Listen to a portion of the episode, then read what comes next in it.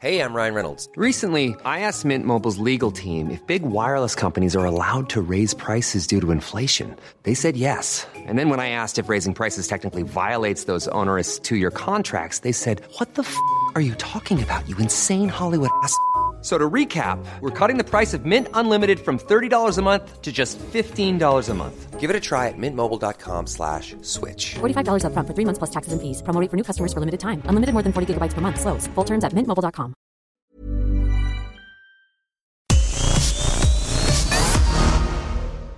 Hello, and welcome to Official Charts Take the Hit, the show where we get to know big names in music a little better as they face random questions themed around the UK's best selling singles of all time. These could be questions like what did they want to be when they were younger? What is the highest price tag item they own? You know, like the Jessie J song. Or when did they last get lucky, like Daft Punk? This week's guest is the hugely talented Adam Lambert. Now, Adam shot to fame when he reached the final of American Idol back in 2009. He released his debut album called For Your Entertainment that same year, and so far he scored three top 40s on the official albums chart, most recently with the original High, which debuted inside the top 10 in 2015. After that, his career took uh, somewhat of a surprising turn. Uh, he joined forces with Queen, and the result has been a huge, huge success. It's they constantly tour together around the world. It's incredible. Um, and as a nice nod to their work together, Adam made a brief and sort of secret cameo in the recent Bohemian Rhapsody film. Adam is currently gearing up to release his fourth album called Velvet, and it sees him take on a much more kind of 70s rock funk sound, which you can hear on lead singles New Eyes and Coming in Hot. I wanted to ask Adam about the new album plus loads more stuff when we met up with him at his publicist's offices in London. Adam Lambert, how are you? I'm good. How are you? yeah, very well, thanks. Good. Uh, this glorious morning in London. Yes, rainy. Um, I was looking forward so to set the scene. We're at your publicist's offices in Yeah. London. I thought it's at the top of a skyscraper. I thought we'd get an amazing view. And we're in the clouds. We're quite literally in the clouds, not overlooking London. yeah. Um, oh well. Are you ready to play? Take the hit. I'd love to play. Yeah. So I'll ju- take a hit. I'll take two. Yeah. Puff, puff, pass. Let's see what let's see what Okay. happens. Um, Um, so, just to explain quickly, just Yeah. so you're clear. So, uh, I'm going to ask you a series of questions. Okay. And they are themed around the UK's best-selling singles of all time. Cool. The songs are going to be picked at random through our random number generator. Okay. And uh, the number that comes up will relate to a song on the all-time chart, which will throw up a topic of discussion. Got it. Makes sense? It makes sense. Let's have a go. Spin the wheel.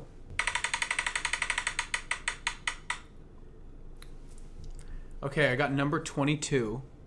Okay, so Yes. the What's number 22? The 22nd biggest selling single of all time in the UK is Mark Ronson feat Bruno Mars, Uptown Funk. Ah. Wow, they, were on they made it number 22 of all time. Of all time That's already. wild. Good job, guys. Yeah, it I mean, it's an amazing record. I know, right? It's Undeni- absolutely amazing. Undeniably good. Yeah. Uh, it was number one in 2014 and 2015. Yeah. Biggest selling single in the UK of 2015. Wow. Amazing.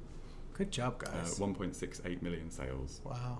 Uh, my question is a bit tenuous to this, but I wanted to talk about your new music Yeah. out of this because the sound is like quite funky. You've Yeah. gone down a sort of more funk orientated route. Yeah. So when did you decide to kind of start pursuing the new music and how did you arrive at this kind of sound? Because you've always been sort of influenced by Yeah. Prince and David Bowie. Yeah, I've definitely. I think like on my. s- I think on all of my albums, there's been moments that are a bit funky. I, I- you know, I like music that makes you move.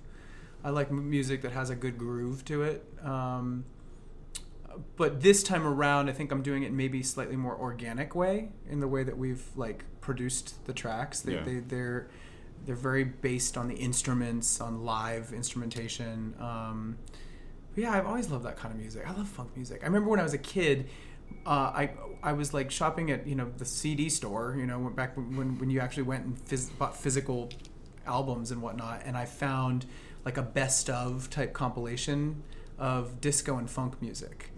And I was in high school, I'm sure, and and um, and I put it on when I got home, and I was just like, oh my god! A handful of the songs I had heard before because they were really iconic songs, but then I discovered all these other songs and these other artists, and I just loved it. I like studying things like art and history and things like that, and like kind of getting a, a uh, you know a lay of the land, like who else contributed to this, you know what else was major. To see kind of what influences what. Um, but the new track, uh, the latest track, New Eyes, uh, where's that kind of taking cues from? I get kind of a bit of Prince in it, but also Yeah, there is a little bit of a. Prince, but there's also like I think in the verse it's a bit of blues as well. Yeah. There's a blues kind of thing going on, um, and yeah, in the chorus kind of it's a little more soul in the in the chorus. I don't know, you know, honestly, like I I grew up in a house where they my parents played a lot of vinyl. Um, my dad listened to a lot of classic rock and kind of prog rock and stuff, and um, my mom was listening to a lot of soul music, you know, Al Green and um, Sly Stone with funk music. I remember that Sly Stone album; she played all the time, and and so I think this song and the rest of the album is in, influenced partially by that and partially by me sort of seeing and playing the the top 40 game over the past 10 years and just sort of getting a little bit frustrated with how everything sort of starts to sound the same uh, with exceptions of things like Uptown Funk. So the, there are these records over the past 10 years that stick out because they dared to be different. But so much of the industry tends to kind of follow and, and copy. And so I was like, okay, well, what, what else is there out there for me to kind of create that feels real to me, but that is a little different than what I've done in the past? And I started listening to a lot more alternative music that might not be huge, giant hits, but that's still widely regarded as great music or great bands. So stuff people look back on and go, "This is still great." Yeah, well, and it's like it's it's like it's not necessarily about one song, but it's about them as a group or as an artist, and about like the big picture and their their long term uh, influence in music. And I love that. I think that's important. You know, bands like uh, Tame Impala, for example, or the Black Keys, they've had their moments of songs, but it's more about like they're known for creating this style of music. They're in their own lane, and they've influenced a lot of other artists, Yeah. including me. And this sound as well, it feels, it doesn't feel like you putting on a kind of strange new outfit and trying to fit into it. It feels, Which I have the tendency of doing. it feels more.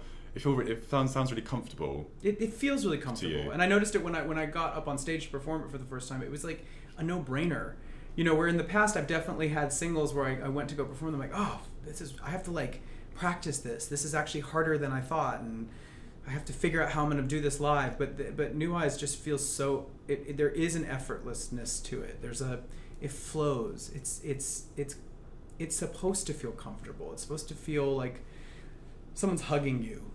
Is the rest of the album kind of following that that path, that vibe?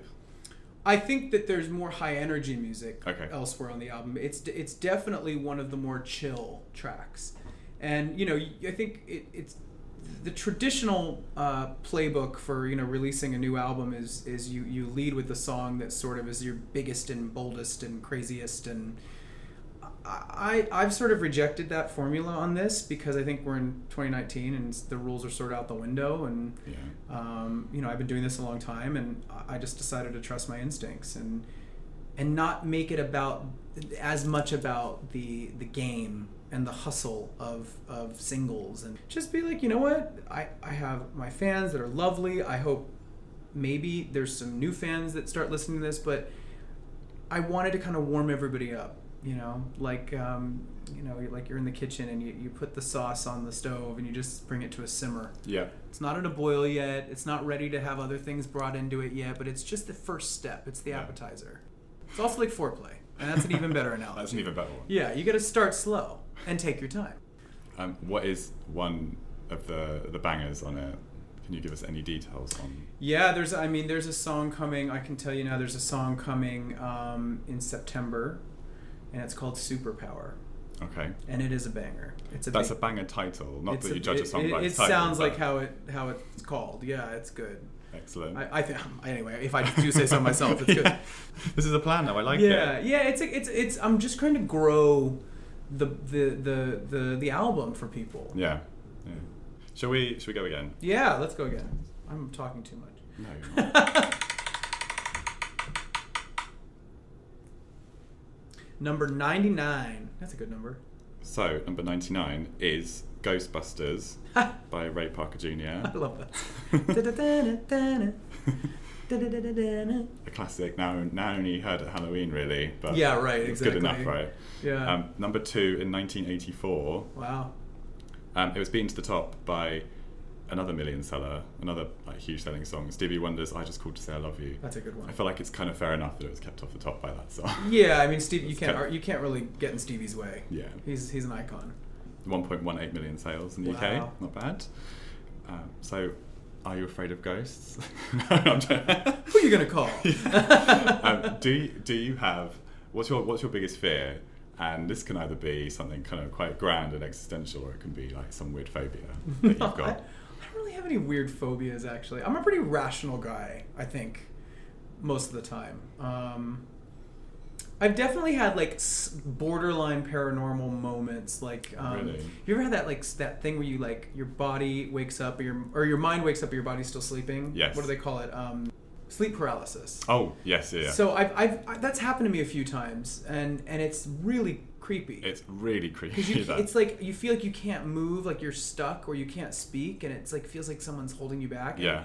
And and uh, one time I, I had it. I was I had gone to bed, and so I was like waking up. Obviously, my body was frozen, and I, I swore I felt like a, a like a person walk into the. I was staying in a hotel. Like walk into the bedroom and walk around to the side of the bed I was on, and kind of lean over and like bend over like they were looking at me really closely and like i swore i felt this presence of this Oh, person or I saw a shadow or something, and it was very weird. And then I finally like you fight, fight, fight, and then you can move again.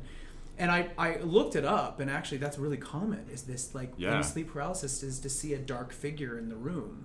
So obviously, like you know, it, it could the science behind it could be that you know people just hallucinate because of their mental state, and it's a psych, psychological thing. yeah, But it's also kind of weird that it's a common thing that they, they experience that, that, that everyone's experienced this dark thing, and that to me that, that it set my imagination spinning because I just thought, I wonder if that's like in between worlds or yeah. That weird, something unexplainable part of the brain almost. Yeah. That is doing yeah, and you can yeah, yes, you can explain it with science, but also it feels very real. And like Mm. I don't know, you can say that about a lot of things that are hallucinogenic. You know, the science is oh, you're poisoning your body and you're just kind of tripping out. But like the things that you experience and realize in those states can be really like really transformative and Yeah. really really next level and kind of thing like you know feeling like you're getting messages from beyond or from a higher power Yeah. you know. Number 33. So the 33rd biggest selling single of all time in the UK is Britney Spears, "Baby One More Time." Nice. Number one in 1999 in the UK. That was a good it- year. I think it was 98 in the US. It came out Probably, later here. yeah, 'cause You know, that's how it was back Staggered releases. Yeah. Oh, even that feels like Old days. 1.57 million sales in the UK. Going off the sort of one more time element of the song, Mm-hmm. is there a moment in your career you'd like a do-over on? Is there a performance or a something you're like, oh, I wish I could do that again, That- for better or worse? Actually, There's well, yeah, and I don't even know like that. That I did an awards performance very early on in my career, right after American Idol. It was you know, just to to kick off my first single ever, and it was for your entertainment on the uh, AMAs.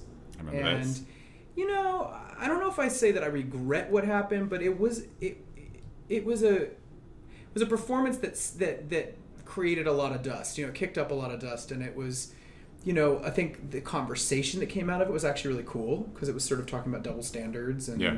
and kind of addressed homophobia head on. Um, so it was definitely good talking points, and I think in the long run, it's an interesting story to bring with me on my journey. But I think at the time, it was maybe a little like too soon for that type of statement. Um, I hadn't really established myself as a solo artist yet, so it sort of was like a bit of like a martyrdom that I found myself in. Like in order to make a statement, I kind of sacrificed some some goodwill, Yeah, you know, yeah, and yeah. and also like I, have said, it wasn't really premeditated, which is also the one thing I would kind of rethink is, um, you know, I didn't do it during rehearsal. Um, and for those that don't know, it's like I, I kissed a guy on stage very forcibly, and the the the, the choreography that I had was kind of dirty. Um, I don't know if it would even bother anybody now. Exactly. It's so funny, I mean, you it was know. It was it was ten years ago, and it was also in the U.S. But is that because of that performance that it's now not shocking? As in now, I don't think I single-handedly I'm not changed saying- anything, but but I think that it was a product of the combination time. of things. Yeah, right, but at the time it was still, if you look at now, if you look at ten years later, um, especially in the U.S., like we finally have a, like a large number of queer artists that are that are, and some of which are breaking through the mainstream. Yeah.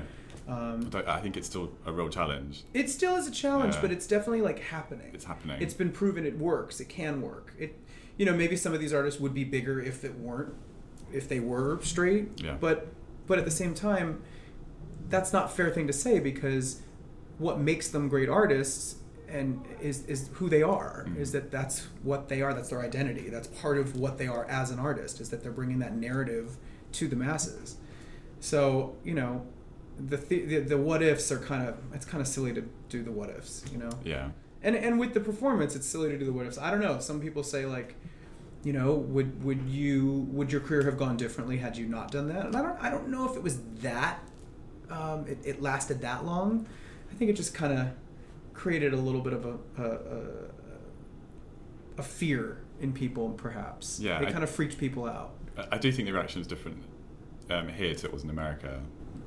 Obviously a bigger population of people to get outraged over. Yeah, I think I think one thing that I can say in hindsight that I realize now because it's been ten years and I'm ten years older, is that maybe I was trying a little hard. Maybe, and maybe that was a bit off-putting for an audience, whether or not they were homophobic or whatever. You know, an audience member might have thought that's a bit much for me. Right. And I think that's the beauty of growing older and and and, and having experience. I Mm. mean, um, I know personally for me right now, like I know myself as an artist better than I did then. I know exactly what I am and what I'm not. And yeah, I don't know if I would do it again if I knew better. If I if I could go back, I don't know what I would do. I certainly would sing it better because it was actually a really messy performance, to be honest with you. Just and, vocally. And that's sort of where it came from. Is like I, I was up there and like we had some sound problems and there wasn't the track was there was like track and band playing and the track wasn't on and that threw me off and there was a lot of staging and then I tripped midway through the performance and I like I I like tripped and I rolled forward and thank God I recovered but that freaked me out and so it was just a disaster. Oh, live and learn. Live and learn, but it was one for the books, you know. Yeah, And- exactly. And, and, I'm glad it happened because I think it made me who I am now. Yeah. And you know, luckily, like it, it didn't, it didn't like, it didn't cut my head off in the business. You know, right afterwards, we had a big hit with "What Do You Want From Me," Yeah. Which you know uh, worked out really well. So Exactly. thank God. Great song. um, we go again? Yeah, spin it. Number two. So the second big, biggest selling single of all time in the UK is Queen, Bohemian Rhapsody. Wow. Oh, it's the second. Second biggest. For some reason, I thought it was the first. Yeah. I think it was for a while, and maybe they recently It got was. kicked off. It was for a while, yeah.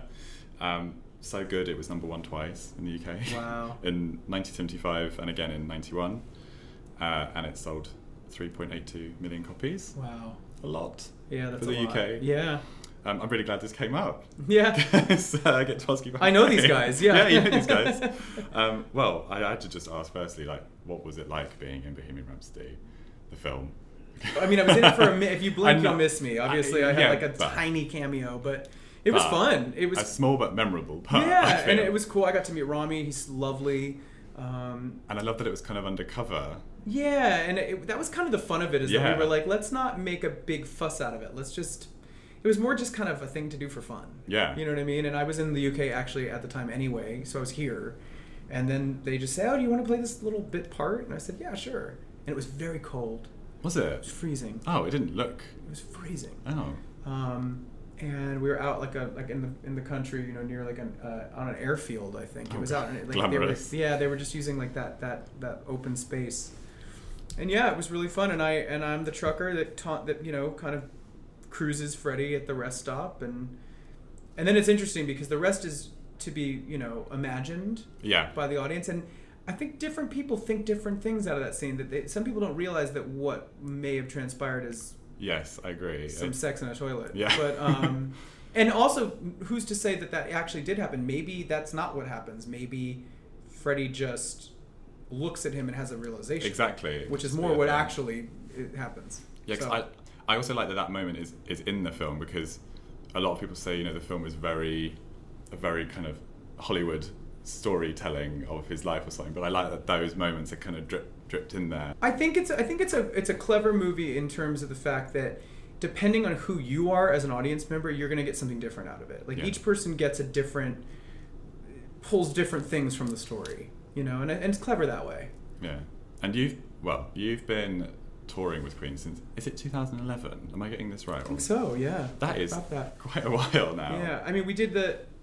Yeah, that's probably about that. Either that or maybe it's 2012. I don't know, but we did the EMAs, uh, the MTV EMAs together. That was kind of our first performance publicly, and then after that, there was some time that passed, and then we we did this thing in the Ukraine for like a quarter of a million people for like it was an AIDS charity concert with Elton John, and that was my first proper two-hour set, and I had nine days of rehearsal to prepare for it. Eek. Not enough. No. Not enough. well, it was trial by fire. yeah, but the reaction was incredible. So. Yeah, it was good, and I, you know, I was terrified. I was so nervous, and you know, nervous for so many different reasons. Nervous because, like, okay, am I going to remember all the words? Nervous because I thought, what are the fans going to think? Yeah, the expectation on that. Huge. Nervous because I wanted to make sure Brian and Roger were happy. Yeah. Um, you know, there, it was a lot, a lot riding on it. And it must be nice to see in that space of time because back then, Queen, the whole Queen kind of thing was in a different place, and now with the film, it feels like that music has really properly has ingrained itself into another generation of, of people. Yeah, yeah, Which must it- be so nice. it's so see. exciting and i think that's the probably the biggest takeaway of the film is that it's Yeah. it's re it's like injected new life into the queen brand which was not suffering by the way No. i mean we've we've been selling out all of our tours for the past couple of years The so corners of the planet I Yeah. see you guys reach. and that's that's the music. that's the the mind-blowing part of it is that it was already great you know and and you know there's songs and adverts everywhere there were you know you queen is ever present in pop culture so for Yeah. the movie to kind of like top that is a real feat yeah, it just feels great for their legacy just to just to have it another Exactly. another injection into and I think kind of that was the aim of the movie Yeah. Was to to cement the, their legendary status as mythic rock stars as a group. I think the, the film does that very well. your new music is this is separate from Queen, but is has, has any studio time ever happened with all of you together? Have they helped out on this album, or do you have you just taken I had Brian- lessons from the gigs? Yeah, I mean, I, there's a lot by osmosis that just Yeah. rubs off. But yeah, Brian played on my last album actually, um, on a track called Lucy, which we actually have played a few times um, together. And he and we've like they've played What Do You Want from Me before with me, and we did Ghost Town and Rock in Rio. Um, so we've we they've done the they've played my songs a couple times, which to me is like such an honor. It's such a mind, mind fuck. I'm like what, but um, no, I you know it's funny. We keep getting asked about recording together, and it just really hasn't. The, the only people that keep bringing it up are the press.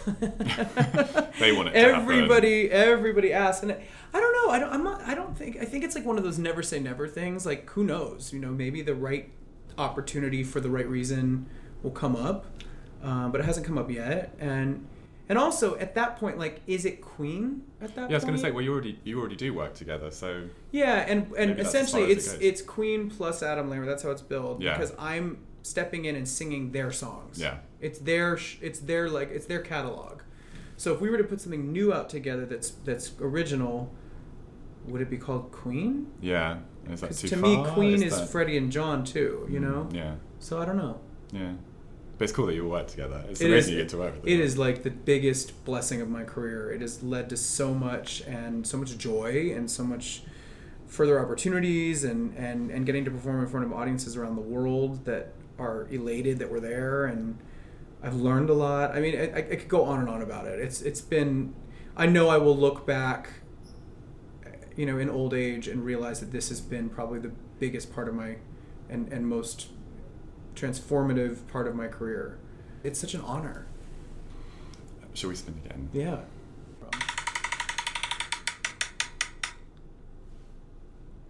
Number 173.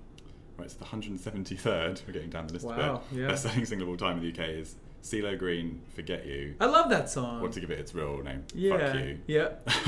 Number one in 2011, uh, 1.01 million sales. Great song. It's a simple question. When was the last time you told someone "fuck you"? Um I, I think the last time I said it was more like a joke. Like I Yeah. was like, you know, taking the piss. Like, oh fuck you. It was probably my publicist. Who just came in, by the way. Yeah, but it, but it was like in fun. You know, we were just messing with each other Yeah. because we're comfy. But Are, like, you- are you quite a mild-tempered person? You- Do you get quite fiery? Do you have to if there's people? I get of- frustrated with things and like heated, but I don't lose my cool. Like I, I, I, it takes a lot for me to like get to like fly off the handle. I think I'm pretty measured. I'll get, I'll, I'll get like angsty, and have to like talk it out. You know, Do you store things up and then let it all out, or do you just? I, I'm- I, I'm I actually don't know where my filter went. I, I don't hold. I say exactly what I'm thinking in the moment most of the oh, That's time, and sometimes it gets me in trouble. Oh no, it's good. I think that outweighs. In some ways, yeah. in some ways, not.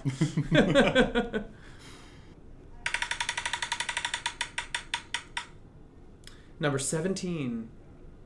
So the seventeenth biggest selling single in the UK of all time is "Believe" by Cher. Ah, good one. Number one. For, it was number one for a long time in the UK. I think it was seven weeks. It's a big hit in the US too, I Long weeks, think. yeah. Yeah. Um, in 1998. And I, I actually recently got to sing this song for Yeah. her at the Kennedy Center Honors, and I got nervous because it was a big.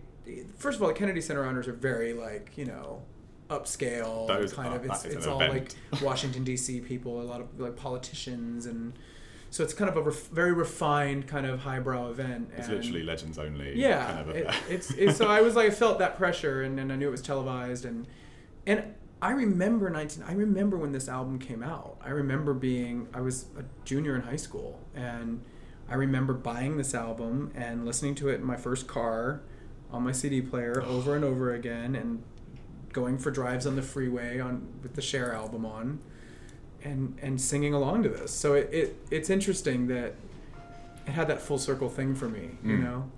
And I actually sang the song also on American Idol during Hollywood Week.